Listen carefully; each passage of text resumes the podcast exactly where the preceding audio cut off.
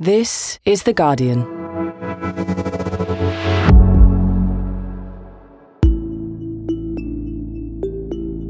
Today, what was the leader of Al Qaeda doing in the middle of Kabul, and what his death means for the terrorist group and the Taliban?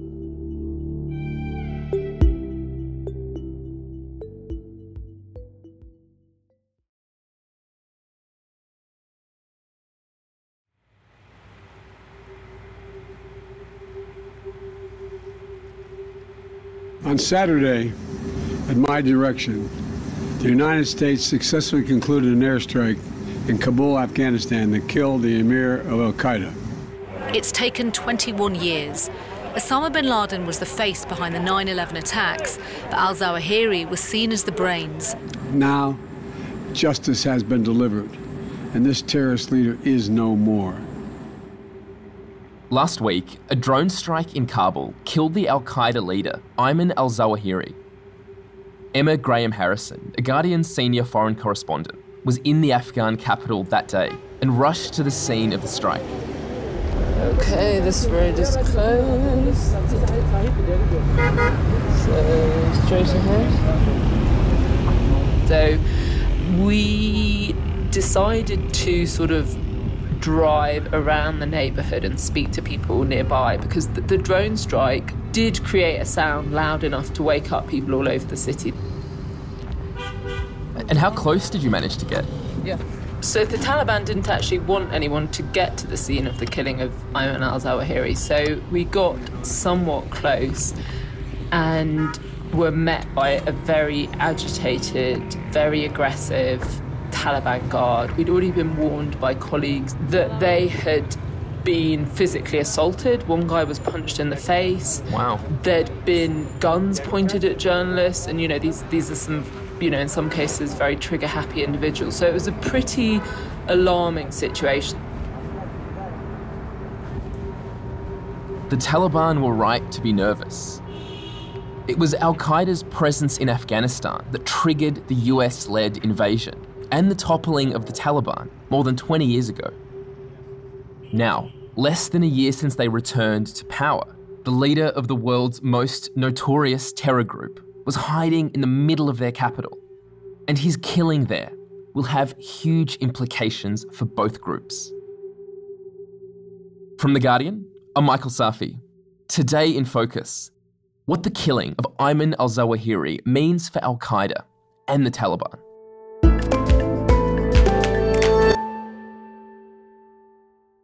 So, Emma, as a former Afghanistan correspondent, someone who spent many years living in Kabul, can you tell us how surprising it was that Ayman al Zawahiri was not just in the city, but in that particular neighborhood of the city?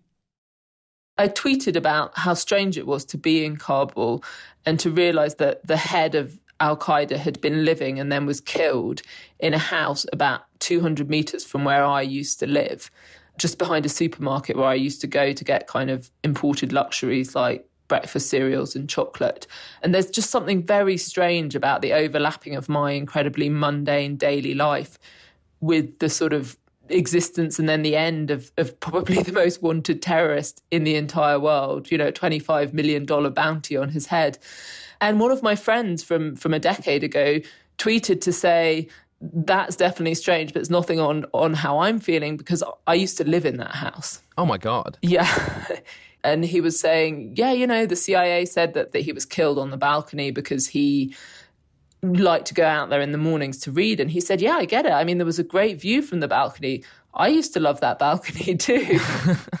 that is absolutely incredible. And it's, it sounds like a pretty swanky neighborhood. Yeah, I mean, it couldn't be more central, more kind of fancy. So it's basically this very central neighborhood packed with the houses of warlords, ministers, the sort of technocrats who got rich on the sort of corruption of the last government.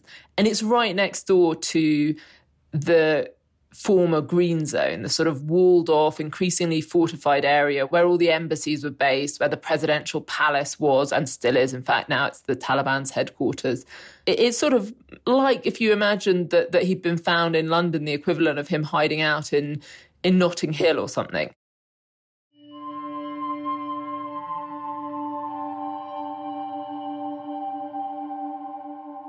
Jason Burke, for most of us, Ayman al Zawahiri was a voice we might have heard on the news, although increasingly less in recent years, or on some grainy video.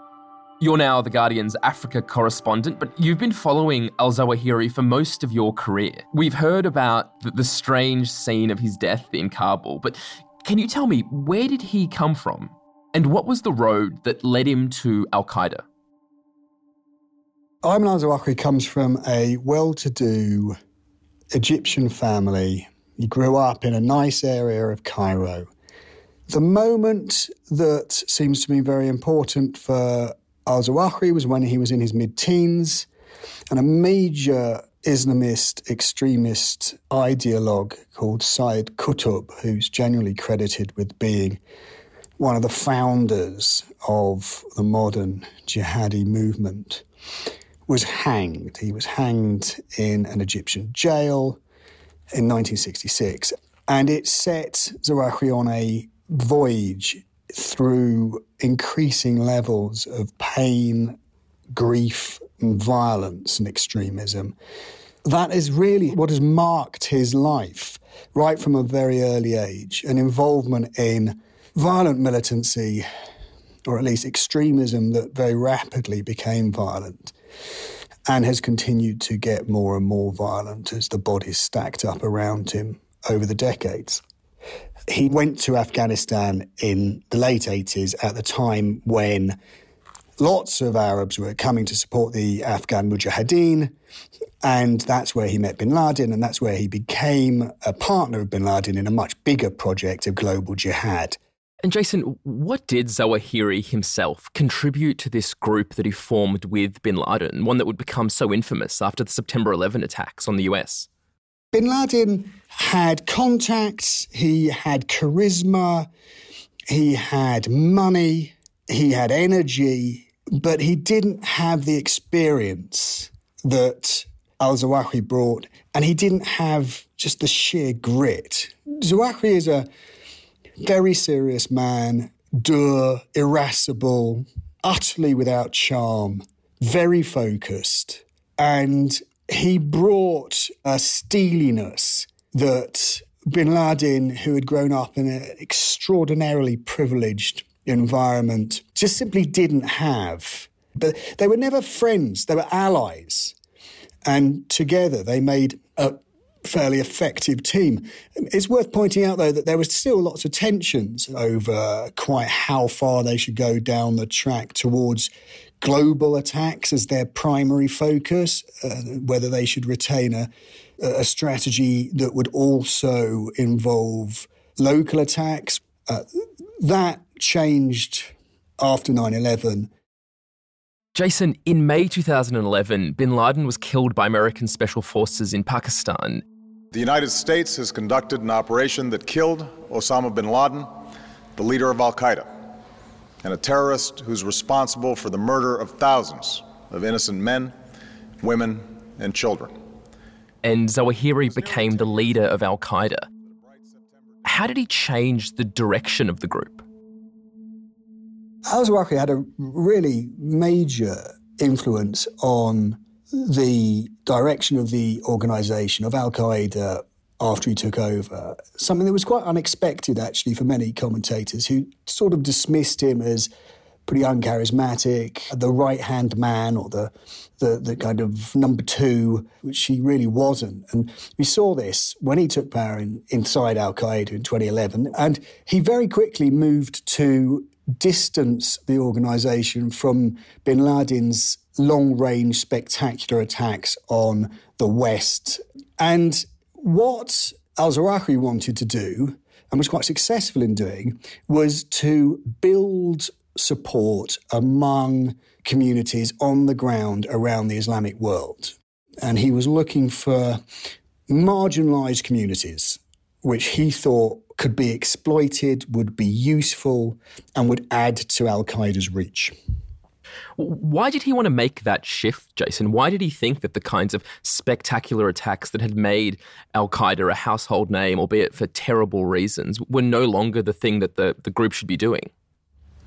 I think by 2010, 2011, possibly even earlier, the effects of that strategy of spectacular attacks on the West were becoming very clear. And it wasn't all good for Al Qaeda by any means. It was looking more and more counterproductive.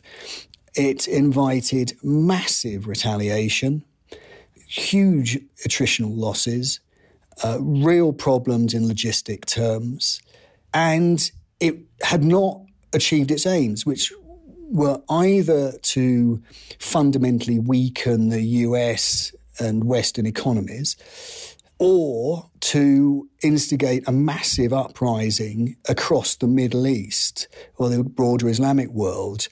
Neither of those things had happened. So the, the moment was ripe for a change in strategy.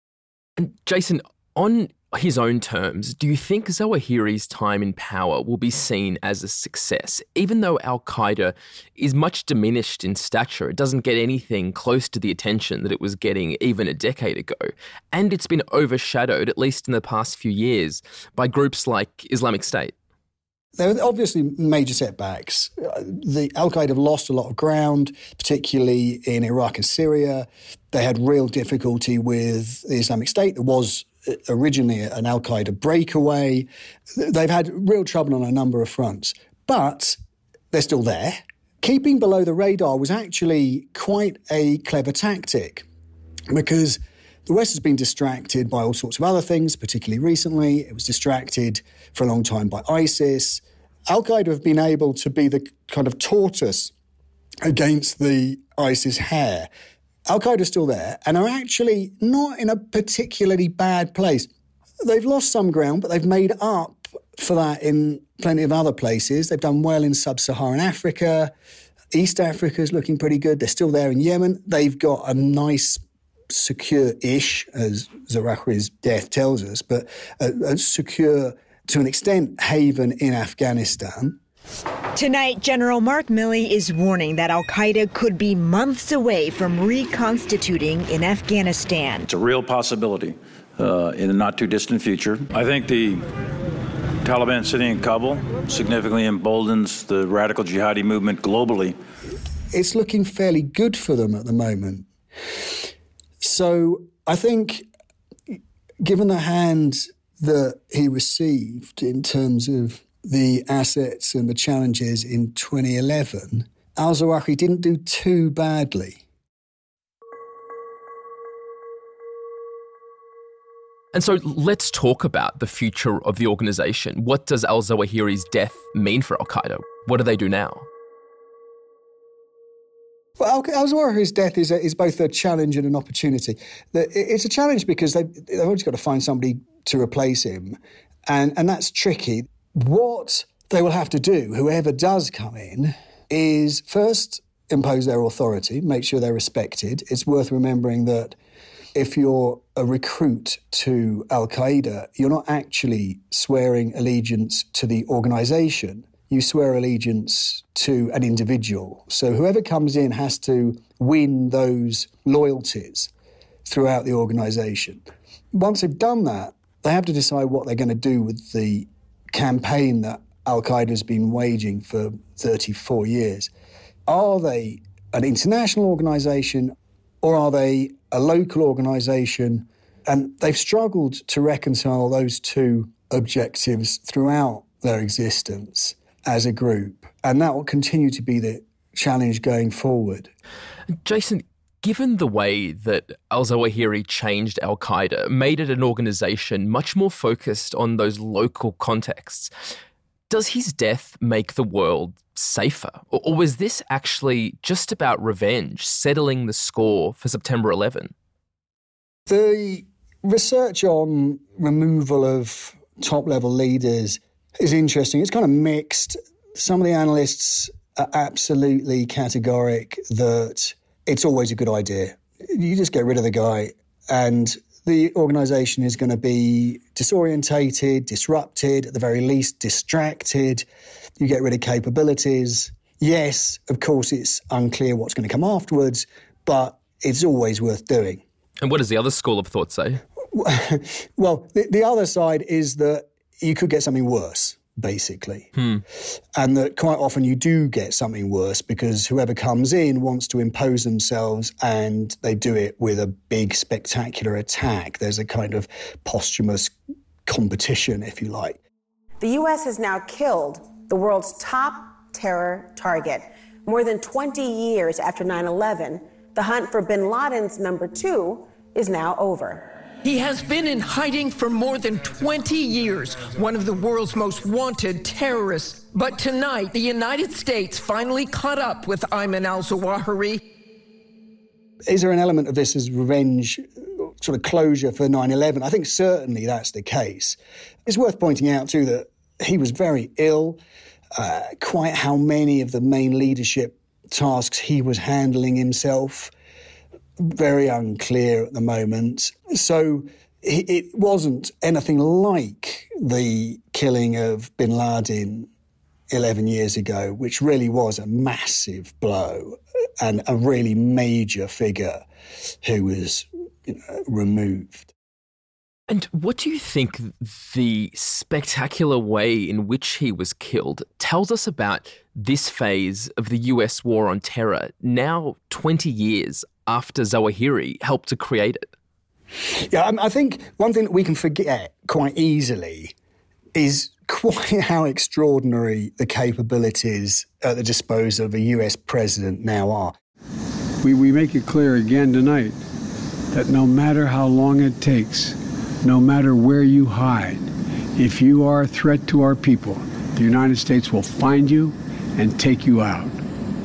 This is a counter-terrorist machine that has been built up over two decades, and it is an extraordinary thing that they can do when you know you can spot a man on a balcony and then send in missiles to eliminate him and no one else yeah, from thousands of miles away. Yeah, I mean, it's extraordinary. When you look at the site in Kabul, it has all the hallmarks of the use of what's called a ninja bomb. It deploys blades and it essentially slices through the target and then it doesn't explode. And it can be very um, surgical, very precise. We've seen this kind of weapon used before to take out. I think that changes a lot in terms of the kind of strategies that Al Qaeda can adopt going forward, how they have to act, how they have to operate, how they have to deal with regimes in different parts of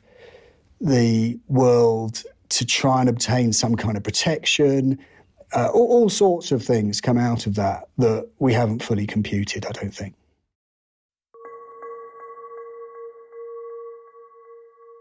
Emma, Jason was telling us about the implications of this attack for the future of Al Qaeda, but what about the implications for the other party here, the Taliban, who are approaching their first year in power?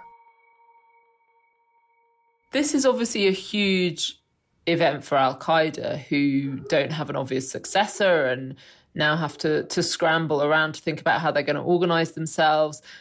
But it's potentially also a massive event for the Taliban and how they relate to the world. And being found to be harboring the world's most wanted terrorist right at the heart of the capital in an area known to be controlled by one of the main factions of the Taliban.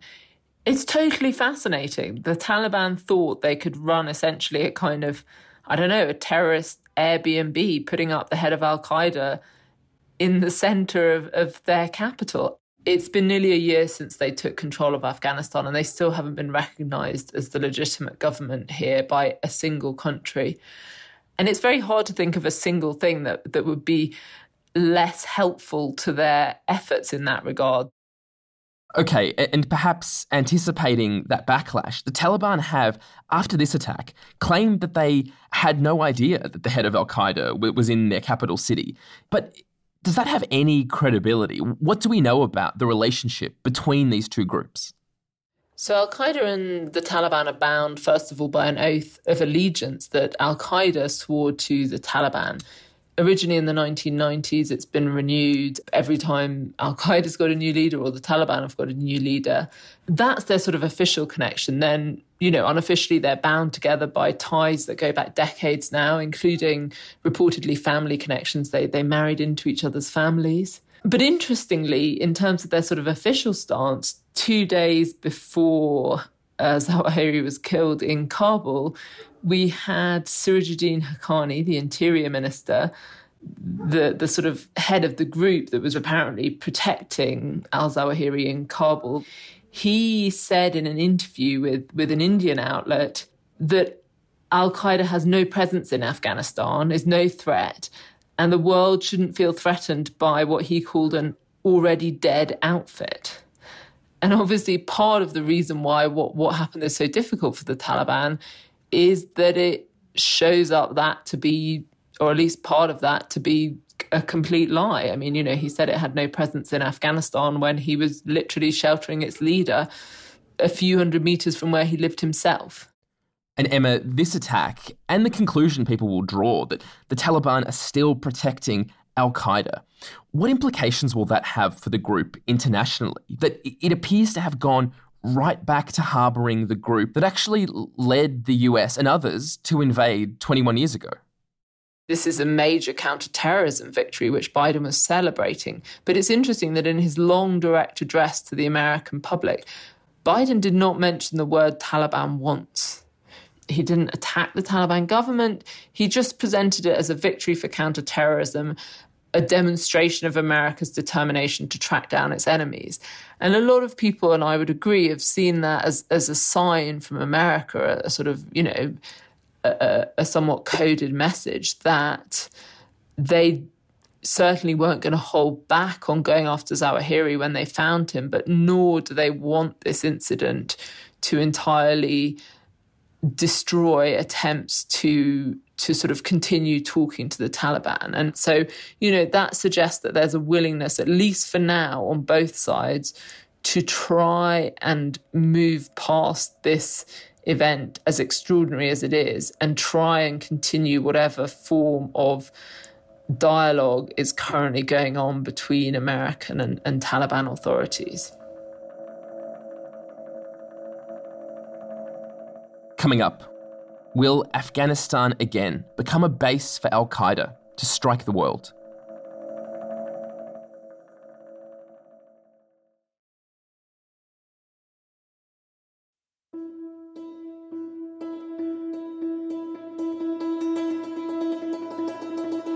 Jason, despite this attack, despite the fact that Al Qaeda's leader was killed in Afghanistan, would you say that they haven't lost that country as a base just yet? That despite the Americans' incredible capacity to strike them, Afghanistan is still a place where Al Qaeda can find refuge, can find a place to grow? I think they do certainly have a safe haven if they follow certain rules. And I think that's what the Taliban are trying to do. They have a relationship, they have a shared ideology in some areas with Al Qaeda, not in others. They don't want Al Qaeda to go around blowing things up in London, Paris, Washington, wherever, because that is just going to cause some huge problems. On the other hand, there are familial ties, there are all sorts of other relationships, some financial, uh, military possibly, that draw them together. So that's a, it's a complex situation, but I really don't think that Al Qaeda are going to be of expelled from Afghanistan soon. So I think Al Qaeda in Afghanistan will remain a potential threat for a long time to come, unless there's some kind of dramatic change politically. And Jason, finally, you said that Al Zawahiri had basically been at the forefront of the jihadi movement for his entire life. So, where does that movement go now? What shape will it take in the future? I mean, I can see something which is really interesting that a, a real feeling, I think, that this is the end of a whole phase of modern Islamic violent extremism that came out of the mid 60s in many ways, intensified all the way through the 70s, 80s, 90s, climaxed in a sense with 9 11, and then has evolved in a whole variety of ways since. But Zawahiri's death, means I think that we're really moving into a into something that will be new. It's very difficult to see what it will be. It's a very very different world now from the one that he knew when he first became a follower of these very hardline ideologies. Jason Burke, thank you so much. Thank you.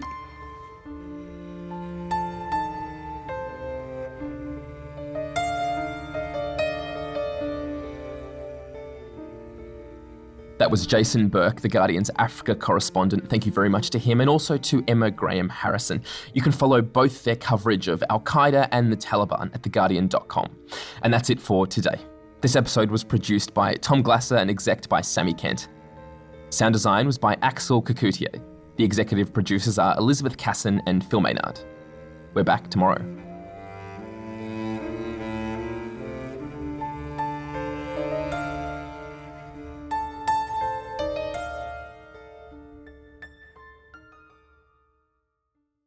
This is The Guardian.